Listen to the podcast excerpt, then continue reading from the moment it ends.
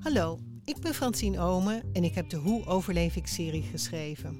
Las jij toen je een puber was graag over Rosa en haar vrienden? En heb je nu net zoveel behoefte, of misschien nog wel veel meer, aan survival tips? Luister dan naar Hoe overleef ik de podcast. Elke week praat ik met een twintiger over problemen als burn-out, depressie, studieschuld, seks en prestatiedruk. Ik hoop dat je luistert.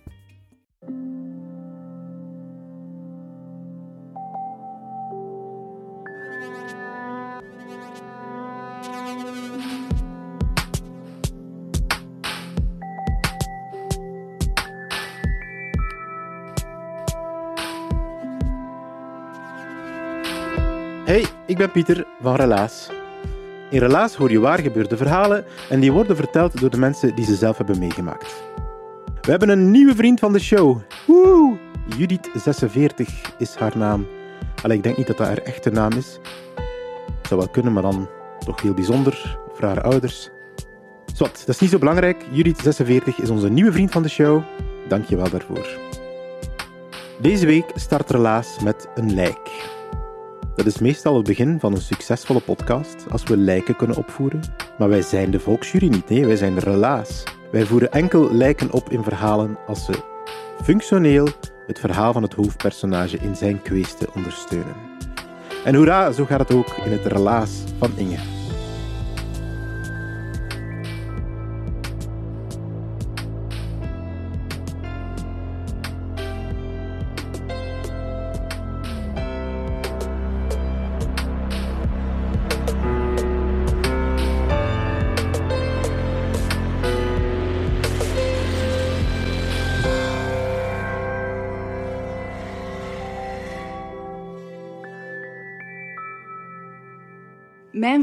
Is eigenlijk het verhaal van hoe ik als een onzekere en een beetje cynische puber uitgegroeid ben tot een kamikaze in de liefde die niet bang is om op haar bek te gaan. Het begon allemaal toen ik uh, kinesiotherapie studeerde in Jette aan de VUB. En daar hadden wij het vak anatomie. En in anatomie was het gebruikelijk dat wij leerden door op echte lijken te snijden. En um, vooraleer dat we dan de snijzaal zouden binnengaan, was er zo'n soort wachtzaaltje waar dan we dan ons witte jassen mochten aandoen, met elkaar wat vergelijken. Amai, je hebt een mooie. En in dat wachtzaaltje viel mijn oog direct op een ongelooflijke knappe verschijning. En dat was Sebbe. Um, mooi bruin, prachtige blauwe ogen, een rustige uitstraling. Uh, een soort lief met een klein beetje, klein beetje stout lachje zo toch wel. En hij was sowieso wel enorm populair, want uh, hij had het topsportstatuut om uh, topzeiler te zijn. En ja, iedereen viel daar dus op. Die had altijd wel mensen rond hem, dus die zou nooit op mij vallen, hè, want ik was een beetje een, dus een onzeker, lelijk eentje. um, en dus, maar ja, gluren kon ik natuurlijk wel. En onze tafel stond zo daar. Wij stonden daar rond een lijk. Um, met acht meisjes. Um, daar was ook nog Brigitte Bécu bij. Ik weet niet of je die nog herinnert. en dus we waren daar um, aan het snijden op, de, op een iets wat magere man. En schuin tegenover mij stond dan de tafel met Sebbe en zijn uh, vrienden, die daar dan aan het snijden waren op een iets wat molligere vrouw. En dus zes weken lang waren we daarmee bezig. En ik keek natuurlijk ook wel wat naar wat ik moest doen. Maar echt, elk moment dat ik kon, gingen mijn ogen naar die mooie, uh, blonde, krullende man. Nu, die zes weken zijn voorbij en op het einde wordt dat altijd afgerond met een soort uh, aperitief. En... en dan babbelen we zo wat met chips en, en pintjes. En um, tijdens die aperitief, wonderlijk, kwam Sebbe met mij praten.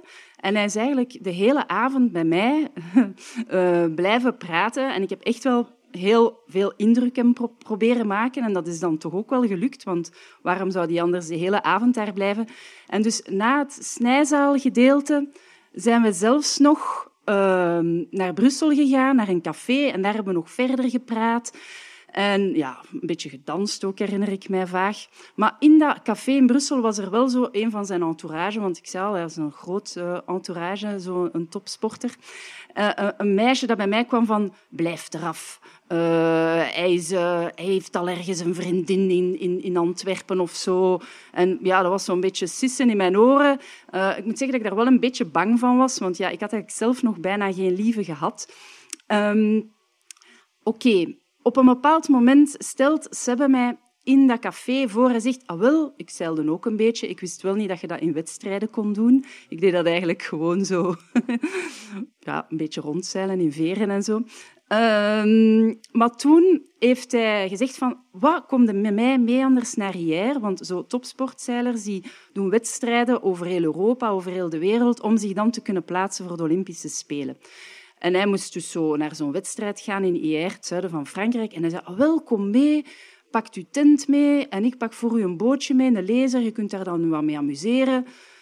En ik, ja, wat geïntimideerd, een beetje bang en ook heel verantwoordelijk. Ik zei, nee, nee. Ik had ook wel wat die waakhondvriendin in gedachten van uh, toch een beetje bang. Uh, nee, nee, nee, ik moet studeren, ik moet echt wel blokken. Uh, nee, dat ga ik niet doen. Oké, een beetje trots op mijn verantwoordelijkheidsgevoel. Dat weekend ga ik naar huis en ik vertel dat aan mijn moeder. En uh, die zegt van, maar zeg je zot? Je had dan moeten de kans grijpen als dat, als zoiets zich voordoet. Je moet dan niet zo studeren, studeren. Allee, die kine was eigenlijk sowieso al niet echt iets voor mij. En uh, wat, wat, wat gaat er daar nu? Allee, waarom zijn er niet meegegaan? Was ik al een beetje van verbaasd. Mijn ouders zijn dan die paasvakantie op vakantie geweest. Ik zat daar thuis alleen te blokken ik denk dat ik elke vlieg in de kamer heb zien rondvliegen. Die zat soms tussen de lijnen van de cursus, soms overal een beetje. Uh, ik heb niks gestudeerd. En mijn, mijn punten dan, ergens uh, tijdens examens, ik had overal de laagste cijfers van de hele klas. Um, ja, toen, in die tijd, hingen die punten uit in de gang op de Advalvas. Dus nu is dat allemaal privacygewijs niet mogelijk, maar toen hing dat allemaal in zo van die papieren in de gang. Dan ging, zo, ging iedereen zo bij elkaar gaan kijken, zo, amai, die heeft echt niet goed gedaan. Oh, oh, oh, oh, oh loser. Dus dat was voor mij alweer een ga maar op je bek momentje. Vooral omdat Sebbe tegen dan terug was, ook om examens te doen. En dan was dan toch wel weer naar die puntenlijst van mij gaan kijken. Waarom, weet ik niet echt, maar ik was in ieder geval zo beschaamd dat ik er heel kwaad van werd. En ik zei...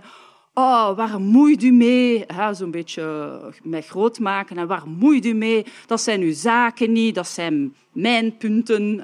Ik was de voorloper van de GDPR, denk ik, op dat moment. Maar tegelijkertijd was ik echt ook kwaad op mezelf. Maar ik ben dan op mijn fiets gesprongen met mijn KW aan door de regen op Montgomery rond. Dat zijn vijf baanvakken. En in die tijd fietste er eigenlijk nog bijna niemand in Brussel, behalve ik. En dan zo gevaarlijk naar mijn kot gereden.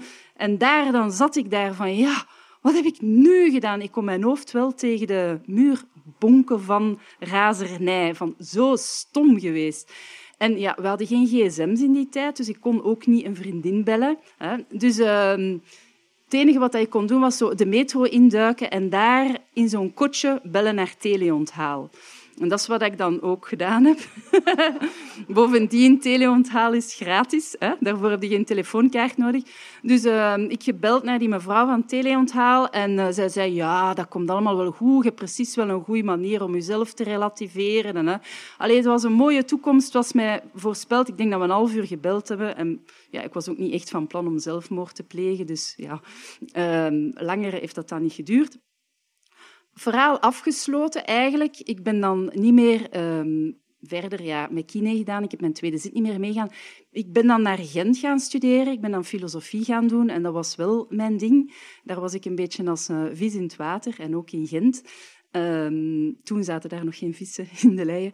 Um, daar, hebben we, daar heb ik toen mijn eerste lief ook, alleen mijn echt lang lief zo, leren kennen.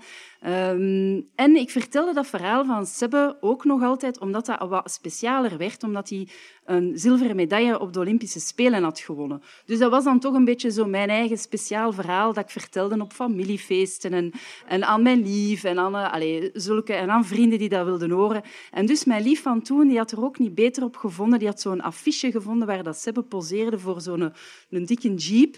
En die had me dat cadeau gedaan. en ik om hem een beetje te treiteren en ook uit zelfspot Atta aan mijn deur gangen van mijn kot. Dus eigenlijk al die jaren heb ik gestudeerd met die affiche van die jeep met Sebbe.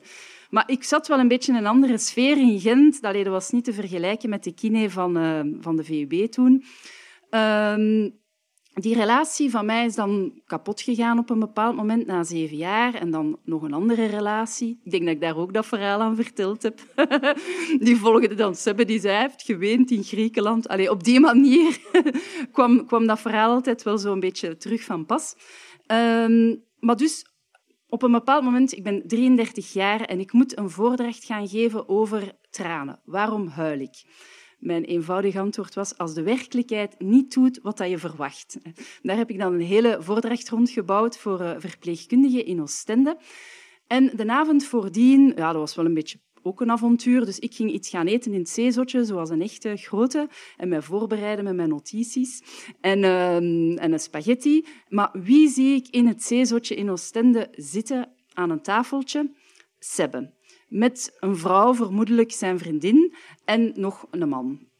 En ik zeg, ja, de tijd is gekomen om het kosmisch evenwicht te herstellen. Ik ga hier nu op mijn bek gaan. Dat gaat, uh, allez, dat gaat alles veranderen. Ik moet mijn kans grijpen. Maar hoe dat ik dat moest doen, dat was natuurlijk niet evident, want ik wou natuurlijk niet aan die tafel iets gaan zeggen. Dus ik was daar nog over aan het piekeren. Maar ondertussen heb ik een briefje naar, uh, klaargemaakt voor hem, want zo ging ik het doen. Ik ging hem een briefje afgeven en dan rap verdwijnen of zo. Ik ga het briefje eventjes voorlezen dat ik toen geschreven heb, want ik heb het teruggevonden. Het is misschien toch niet zo onschuldig achteraf. Daar oordelen jullie over. hey, briefje om je niet te storen. Ooit was ik erg verliefd op je, vijftien jaar geleden. Ik kende je van de snijzaal in Jette van de tafel schuin over. Morgen geef ik hier een voordracht over tranen. Ik ben filosoof geworden. Het feit dat ik je hier zie, gezond, lachend en blij, is voor mij absurd. Het zou te stom zijn om er absoluut niks mee te doen. Daarom. De wereld heeft gevoel voor humor. Inge Duitschaver, je filo-fan. En filo, filou-fan ook. PS, vaarwel. Inge Duitschaver. Maar voor de rest geen e-mailadres of telefoonnummer bijgezet. Allee, ik vond nu niet... Het was ook geen huwelijksaanzoek of zo. Um, en dus het moment om dus de tweede keer serieus op mijn bek te gaan, dat is zeker hersteld. Hij komt zo het zeezotje naar beneden van de wc. En ik, ja, met mijn briefje, ik ga naar daar om hem dat af te geven. Uh, maar ja, ik, ik, ik kijkt zo met van die hele grote ogen van wat komt die rare vrouw mij hier ineens een briefje afgeven. Dus er moest wat uitleg bij. Hij had me helemaal niet meer herkend. Hè. Ik hem wel, maar hij mij duidelijk niet. En hij zei, ah, wie, zei, wie, wie ben jij? ik zeg, ja, ik kende u nog van in de kine, toen we in uh, Jetten. En, en, ah, ja, oké. Ah, ben je dan kine geworden? Nee, nee, ik ben uh, nee, ik heb andere dingen gaan studeren. Ik piekerde al zoveel, zo vaak, dat ik eigenlijk niet geschikt was voor de kine. Ja, een beetje, zo'n vaag verhaal van ik die piekerde. Allee, zijn ogen werden meer en meer groot en ik dacht van ja, oké, dat is nu echt de slechtste verleidingsmove ooit. Dus nu is het evenwicht hersteld. Ik ga naar mijn tafel terug studeren, uh, wat ik moest de dag nadien gaan vertellen. En voilà, ik, ben dan, uh, ik heb hem nog naar buiten zien wandelen, zo vrolijk en zo, en een beetje lachend. Ik schaamde mij ook uh, echt diep. Dat was echt wel een beetje op mijn bek gegaan. ik ben dan terug naar huis gegaan, weer al een stukje voor het verhaal bij te vertellen. En mijn verhaal werd dan wel een beetje sappiger uiteindelijk.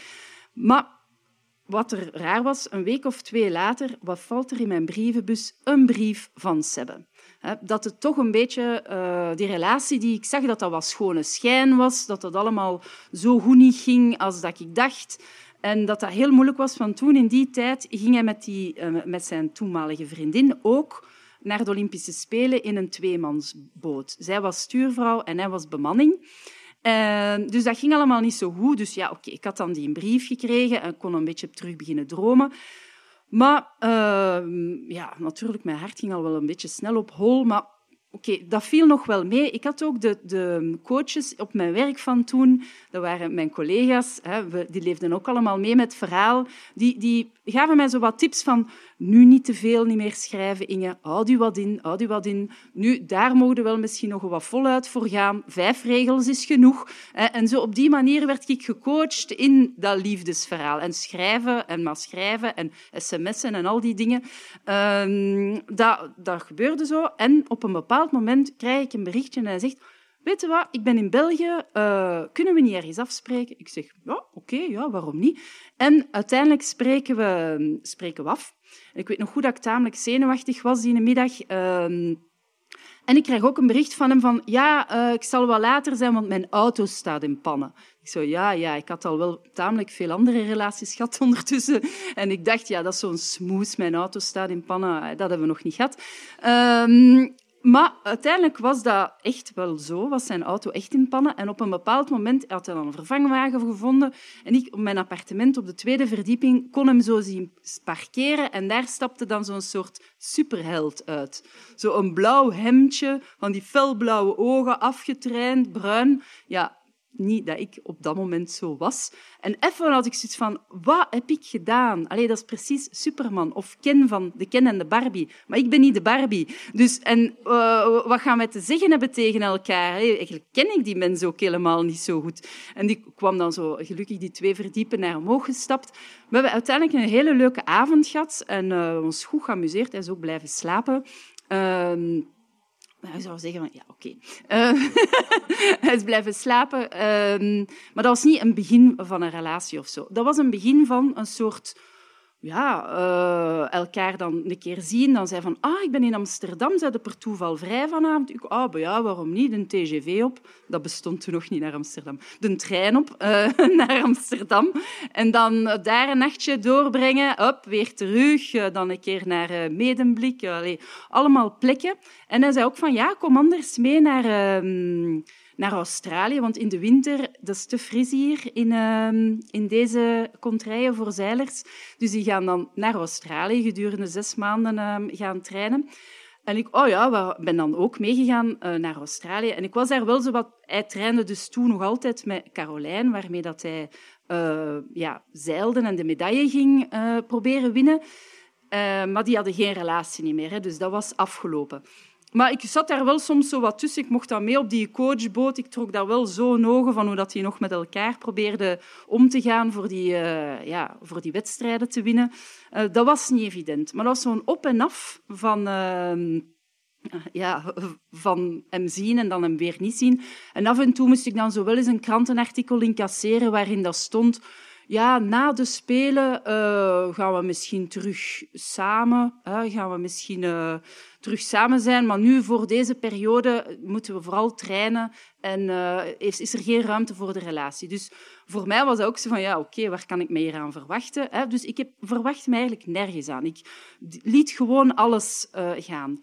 Tegelijkertijd had Sebbe mij ook wel gezegd van ja, jij bent wel echt heel verschillend van zijn uh, ex-vriendin toen, want dat was zo wel eerder een superheld, misschien eerder een Barbie. Allee, Barbie is eigenlijk een beetje beledigend, want het is wel echt een knappe, slimme, uh, supersnelle, alles uh, vrouw dat was voor mij ook geen concurrentie, want ja, dat is, uh, op bepaalde momenten weten dat je alleen maar gewoon op je rug kunt zitten met je pootjes in de lucht. Zo van, ja, daar, daar kon ik toch niet echt aan, aan gaan tippen. Uh, en dat is ook wat, wat, ik elke keer deed als ik haar zag, zo van, woe, zo, vooral niet meegaan in, in een of andere concurrentie ofzovoort. Um, maar uiteindelijk komen de Spelen eraan in China en uh, gaat, gaan ze daar ja, presteren. Hè. In China, als we in de supermarkt rondliepen, ik en Sebbe, dan vroegen ze altijd en wanneer ga je naar China? Ik vond dat verschrikkelijk, dat je dat overal moest gaan vertellen. Ik zei, uh, maar altijd beleefd blijven tegen de pers en zo, hè. dat was heel belangrijk.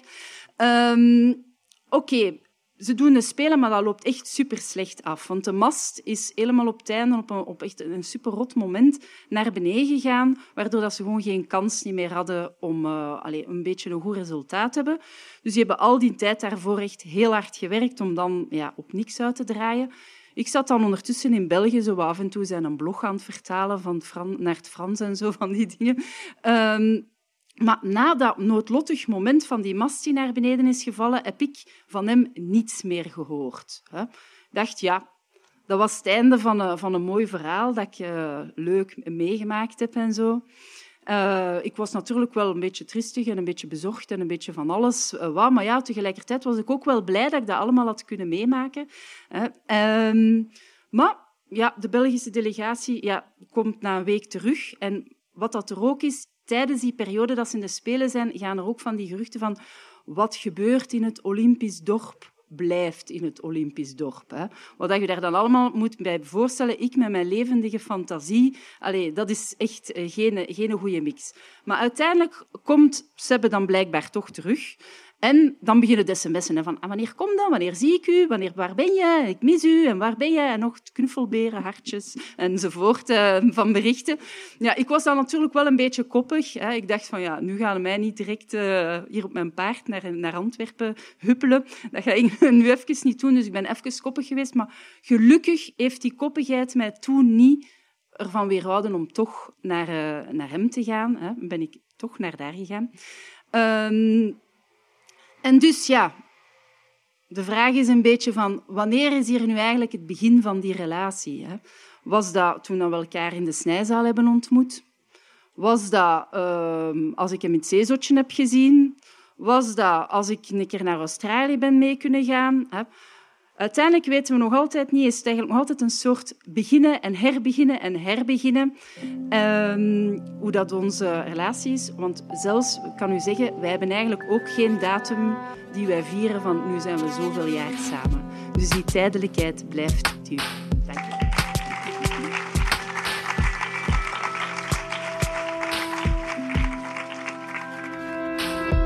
Dat was het relaas van Inge. Ze heeft het verteld in Hoogmis in Antwerpen. Het was in juli van 2022 in de open lucht. Dat heb je misschien wel gehoord in de opname. Maar die zomerse vertelavonden, zeg nu eerlijk, die komen best tot zijn recht in de buitenlucht. Dus we hebben daar ook geen seconde over nagedacht toen die kans zich aanbood. Wat is jouw liefdesverhaal? Vertel het ons. Dat hoeft niet per se rond een lijk in een snijzaal te zijn. Dat mag ook met levende mensen bijvoorbeeld. Wanneer werd jij een echte kamikaze in de liefde? Heb je het ook aangevraagd in het zeezotje in Oostende? Ik ben heel benieuwd. Of was het toch ergens anders? Via onze website kan je het ons laten weten. En als wij jouw verhaal leuk vinden, dan gaat een van onze coaches er verder mee aan de slag. En dan krijg je van ons een persoonlijke relatiecoach die jou op weg helpt om je verhaal te vertellen. We hebben trouwens net een exclusief liefdesverhaal gedropt voor onze vrienden van de show. Het gaat over de liefde voor muziek en het is verteld door Timon. Exclusief dus voor wie ons financieel een duwtje in de rug geeft. Wie dus vriend van de show wordt. Dat kan vanaf 2 euro per maand op vriendvandeshow.be slash relaas. En we zijn van plan om vanaf nu regelmatig ook extra verhalen te brengen voor onze vrienden van de show op onze Vriend van de Show pagina. Het loont dus zeker de moeite om daar eens een kijkje te gaan nemen. Relaas is er dankzij de afdeling cultuur van de stad Gent en van de Vlaamse gemeenschap. Ook dankzij een hele groep vrijwilligers, die zijn in Gent, Antwerpen en Brugge aan de slag en die zoeken daar verhalen. Ze brengen die verhalen groot samen met de vertellers, tot ze op een podium kunnen geplaatst worden en dan ook op een van onze vertelavonden kunnen shinen, waarna we ze daar ook nog eens als podcast opnemen en aan jullie verspreiden. En helaas is er ook dankzij onze vrienden van de show. Tot volgende week voor een nieuwe relaas.